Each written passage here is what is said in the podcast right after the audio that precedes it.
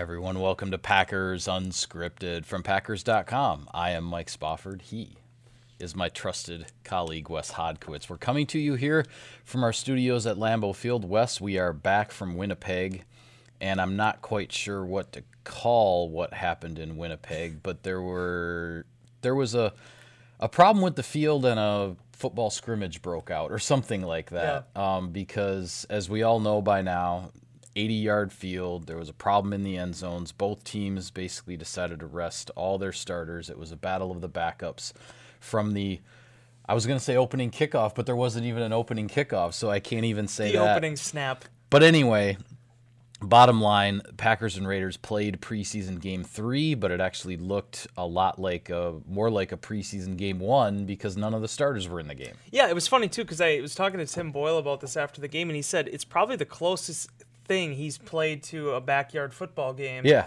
Uh, since he was a kid, because there were no goalposts. Uh, in term, well, there were goalposts, but you could kick field goals, but there were no kickoffs, I should say.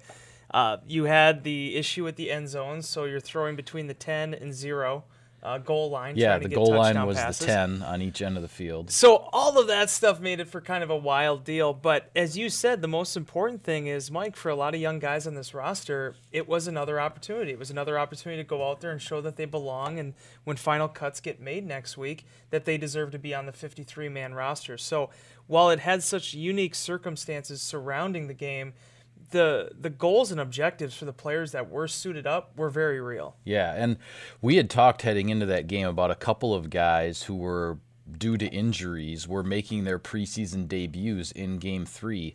And I thought both of them came out of that game with exactly what they were looking for. And I'm talking about Trevor Davis and Josh Jackson, one player on each side of the ball for the Packers. Trevor Davis, I tell you, we talked about him when he got back into practice, coming back from the stinger injury, how he kind of picked up where he left off.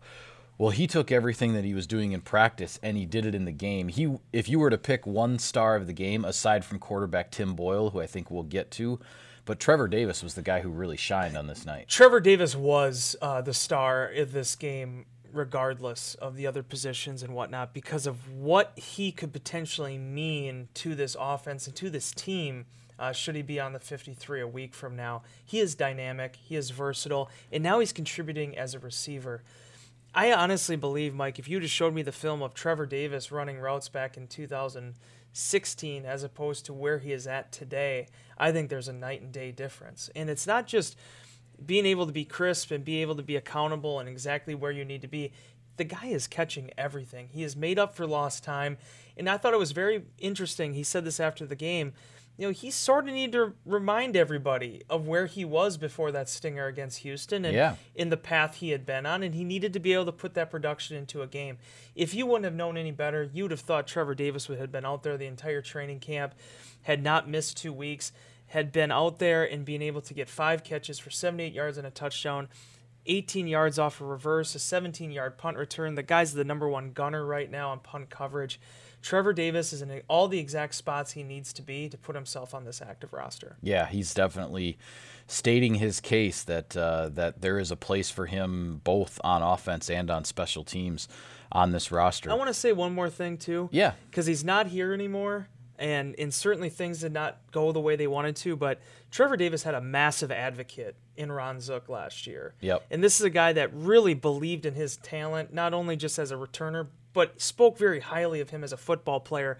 If this ultimately ends up playing out the way Trevor Davis wants it to, I think you need to keep Ron Zook in the back of your mind because that guy stumped pretty hard for him to be on that roster. Yeah, and with uh, with all the injuries and everything that he dealt with last year, when other teams in a lot of those types of instances just move on from a young player, Packers have stuck with Davis, and uh, it looks like it could pay dividends for them. Josh Jackson missed the first few weeks of training camp with a foot injury, was brought back in very slowly in terms of working his way up to 11 on 11. Um, and as we had mentioned last week, kind of a forgotten guy in this whole cornerback mix as Tony Brown has come on, as yep. the rookie sixth round pick from Toledo. Ka'dar Hollman showed some things, even Chandon Sullivan, an, an undrafted guy. But Josh Jackson, he gets in and early in that game, a couple of pass breakups, a couple nice play defensive plays downfield. he's got his feet back under him again. He did exactly what he needed to do in this game. I'm not sure in this whole cornerback rotation how it's going to shake out when the real games start, but Josh Jackson at least uh, had that opportunity to to say, "Hey, everybody, I'm still here." So it was interesting. I talked with him in the locker room on Sunday, and he mentioned, you know, there was still some rust he had to knock off. He wasn't 100% thrilled with his performance, but all things considered, in the time he missed with the foot injury and the fact that those were really his first tried and true repeated snaps he's taken with the defense, one play after another, Yeah. was actually in a game. yeah, in a sequence. I, I thought he played pretty dang well. I And thought so too. To have two pass deflections, um, from what I remember off the top of my head, not really any catches given up or allowed. I just thought it was very consistent performance for him, something to build on. And let's be honest, Mike, I wrote it in the story that we posted on Packers.com on Monday. The Packers, this is a guy that played 16 games for him last year, started 10 of them in this secondary. Josh Jackson was a very big part of this scheme, and had he not been injured at the beginning of the camp, would have been out there with the defensive sub packages. So, No question. Not sure exactly where things are at with Kevin King yet. Josh Jackson is going to be in the mix for snaps in those nickel and dime based or defenses, and, and seeing how that all shuffles out uh, with Jaire Alexander and Tony Brown. We've said it time and time again, Mike. You need options at that position, and Josh Jackson gives the Packers another one of them. Yeah, well, another guy we need to talk about in terms of really stepping forward in this game against Winnipeg. He's the guy who got the starting nod at quarterback with Aaron Rodgers and the number ones on offense resting, and it's Tim Boyle. And we will see how things play out this week with the preseason finale against Kansas City. But this is the first time, I guess you could say, Wes, that we've really seen what could be a uh, a a flip in the uh, quarterback pecking order here. Tim Boyle made his case with a really, really solid performance in Winnipeg to potentially be the number two quarterback behind Aaron Rodgers. I have two thoughts on this. The first one is Boyle was exceptional. Started slowly, almost had a pick in the first or second series. Yeah, the first Slipped- the first quarter was not going No. well, and then suddenly in the second quarter, three consecutive touchdown drives. I don't, you know, I don't care if the goal line's the ten yard line or the regular Right. goal line. Three consecutive drives that end in touchdowns. That's do, that's doing something. That's production. and I don't want to put words in Tim Boyle's mouth, but just watching him and talking to him a little bit after the game, to me, that is probably the most confident he's looked in a Packers uniform. Uh, once he got that first touchdown producing series, it was important for them to come back and get another one. He had some nice downfield passes. Uh, he was not afraid to take chances. He stood in the pocket. He stood tall, made the throws he had to make, and he cut down on some of the erratic nature that had been sort of plaguing him in the past with some of those downfield throws. I just thought it was an exceptional performance by him.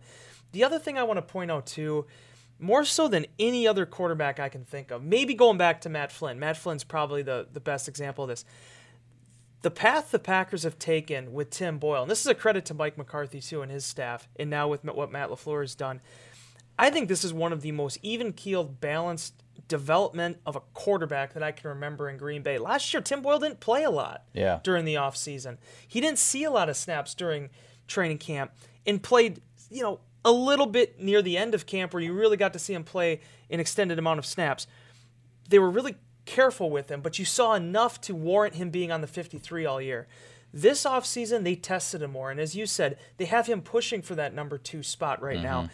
There's one game to go. There's a lot that's still on the line between him and DeShone Kizer. But I just thought Tim Boyle's performance, if you're Matt LaFleur and this coaching staff and you're looking for signs that this guy has taken that next step, I thought you definitely saw them in Winnipeg. Yeah, I think what stood out to me, and it's not just the numbers, the 113 quarterback rating, which was very impressive and all that, but when Boyle got into the second quarter, overcame that slow start, started moving the ball on a consistent basis, you could see he got into a rhythm. And Yes. that's the confidence you were talking about.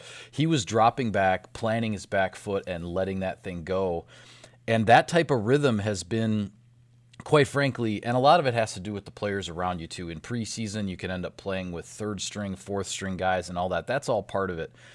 But that kind of rhythm has been so rare for a Packers backup quarterback in the preseason. I honestly thought that it was the best quarter of football I've seen by a Packers backup quarterback in the preseason in at least a handful of years. Yeah. And we saw some nice flashes from Brett Hundley. We've seen some flashes from DeShone Kizer.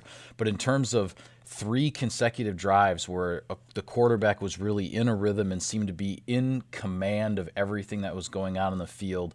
That's what really stood out to Yeah, me. Yeah, it was the most impressive uh, quarter I've seen from a backup quarterback since, as I mentioned to you before, Graham Harrell keeping his job at the end of 2012 preseason when he had like a 16 of 18 performance against Kansas City starters that helped him stay on the roster. Yes. In a time in which he really needed that. Yes. I just thought Boyle was confident. I talked to Justin McCray about this afterwards in the locker room. The way he handled the huddle, his composure, giving a really unorthodox set of circumstances that he was forced into uh, with the field, with the fact that Aaron Rodgers ended up not playing in that game when there was some thought that he might.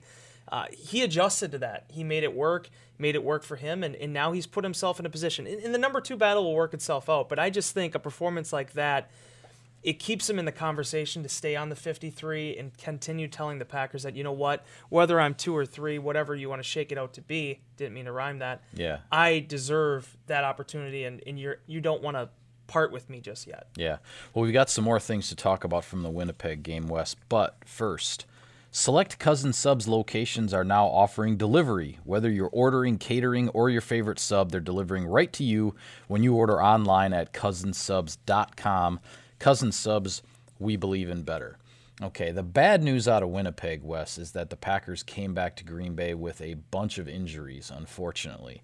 And we don't really have time to talk about all of them, but some of the key ones that jump out um, Equanimeous St. Brown, a uh, nasty looking ankle injury on a play where uh, he took a, a, hit where that was actually penalized, a helmet shot, and uh, but it wasn't the uh, head injury that we all thought at first. It ended up being that his ankle got messed up there. Curtis Bolton, the undrafted rookie out of Oklahoma, who seemed to be in line to be that second inside linebacker in the base package alongside Blake Martinez. He goes down with a knee injury.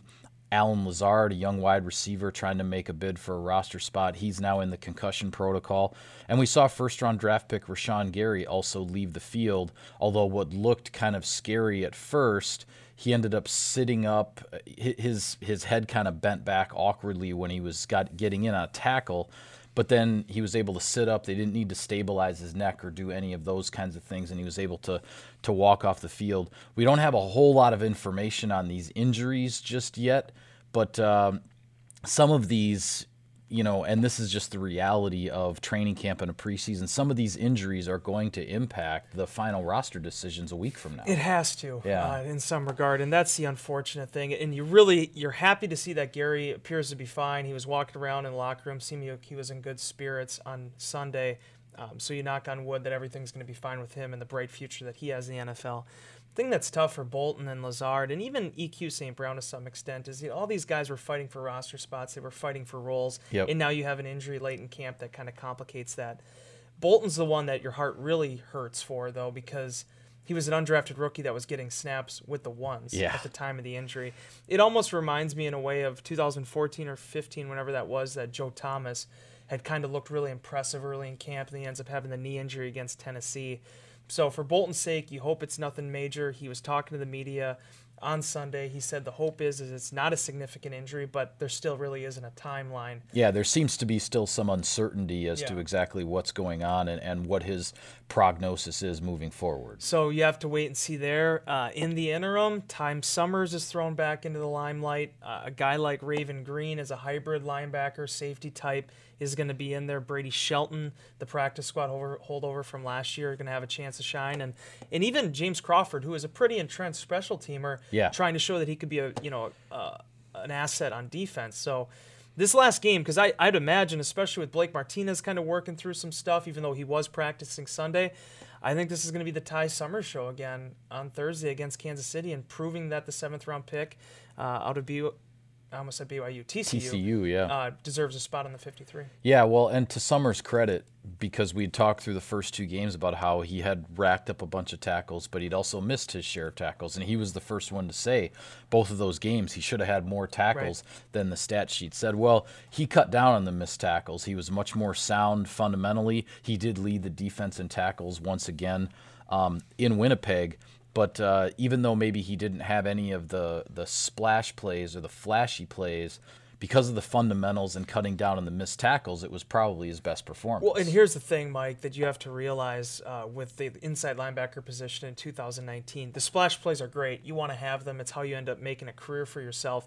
As a first and second down linebacker, though, you just need the consistency side of it. You need to Yep. be able to to either tackle your guy or hold him up for the scrum, not lose him, not let him get behind you, um, be gap sound, be fundamental, use your technique. That's what the Packers want. That's actually, to be honest with you, Jake Ryan took some some hits at times from people, but th- he was consistent in that way. You could count on him against the run. Yeah. Blake Martinez is the coverage, you know, third down linebacker right now. He's the guy who's on the field every play.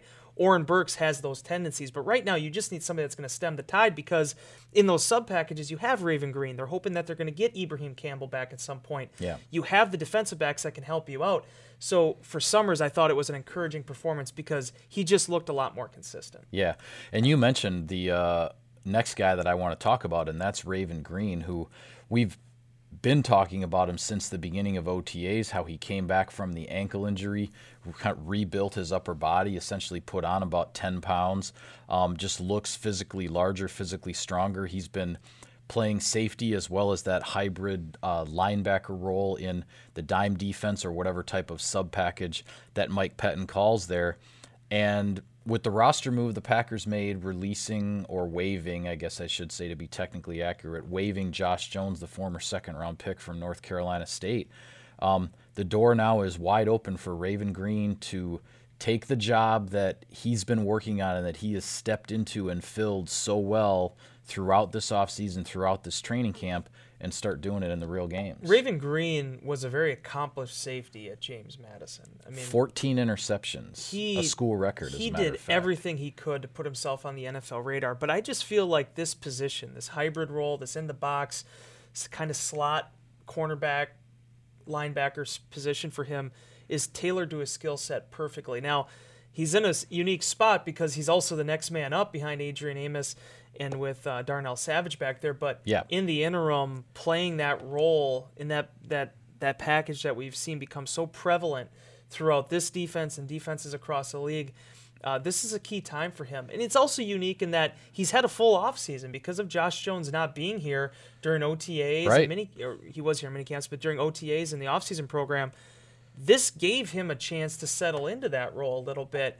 And he's going to be a key player for this Packers defense this season. They need him to be that, in addition to everything he offers on special teams as a personal protector and, and things of that nature. Yeah, and I wrote a story about him after Sunday's practice. It was posted Sunday evening on Packers.com if you want to check it out. It was an interesting conversation at his locker, me and uh, a couple of other reporters. Two things really stood out to me in terms of what he said. One is that all of this stuff with kind of playing hybrid linebacker, sometimes blitzing, uh, playing against the run. He didn't do any of that at James Madison. He was the center fielder. That's how he got a school record 14 interceptions. But that's all he did in college. And now this versatility and everything that is becoming his calling card as a young NFL player, it's all new to him, but he's loving it. He's you know he he's really fitting what the Packers are are asking him to do. Excuse me. And then the other the other thing is just the coming back from that injury, that ankle injury. He last year he was making a name for himself a little bit on special teams. He had five coverage tackles. He had a forced fumble, a big turnover in the San Francisco game. But then he started to get some more snaps on defense when some injuries hit. He was getting snaps at safety. Things were looking a lot more promising. Then suddenly, boom, he goes down with the ankle injury. He ends up on injured reserve. I believe he missed the last six games Yeah. of 2018. That was not easy to come back from. But what he said is that he actually learned a lot from the experience in terms of really what it takes to be a pro. And um, not to say that you know he wanted to get hurt, but he said really he feels like because of the injury and everything he had to do to come back from it, he's a better player now than if he had never gotten hurt Yeah. in the first place. And I thought that was a, a really interesting perspective because uh, because a lot of at the time that it happened, you wonder are we ever going to hear from Raven Greene again? Because it wasn't it, it was a difficult injury, and uh, and he's a young undrafted guy who's just trying to make his way. Well, here he is, he's back, and he's going to be on the field quite a bit for Green Bay. I'm glad you made that that little bit of a comment there because there is a decision every GM has to make when you're dealing with an undrafted type player. And I kind of call it that Chris Banjo McIntyre Dorlean decision Yeah. where, you know, Chris Banjo got hurt, the Packers moved on, and that was a mistake. Uh, he's become a, a really solid special teams player for New Orleans and also a backup uh, that rotates in with that secondary. McIntyre Dorlean, the Packers put as an IR and they brought him back designated return. It never really quite worked out for him Right. you need to find that line of demarcation. It's not easy to really grasp, but I like that the Packers stayed consistent with Greene. They went back to what they saw from him in the beginning, and they trusted that okay, he's going to come back from this injury and he become he can become a player. Because let's be honest, Mike, when a guy's coming off, he's a second year player coming off an ankle injury. There might be some apprehension to have him with the starters there going back out into the offseason program. Sure. Packers didn't have any of that, and I think for everything we've seen from Raven Greene, he's rewarded them for some of that, uh, you know, that dedication and trust. And you know, knock on wood for him, he puts the injuries behind him, and this can be a productive season. Yeah, no GM ever bats a thousand with those types of uh, decisions, but they certainly like to see the players who reward their faith in them because uh, this is the kind of thing that happens almost every year. Absolutely, and, and, and uh, let's be honest. I mean, you fill out a 53-man roster, you're going to have undrafted players, you're going to have unproven players. You have to trust them, and they have to produce. Yeah. All right. Well, with that, we will call it a wrap on this edition of Packers Unscripted. Be sure to follow all of our coverage on the team, of the team, excuse me, on Packers.com. On Twitter, he's at Wes Hod. I'm at Mike Spofford at Packers for the team account. Subscribe to us, like us on iTunes and other podcast services, if you will. Thanks for tuning in, everybody. We'll see you next time.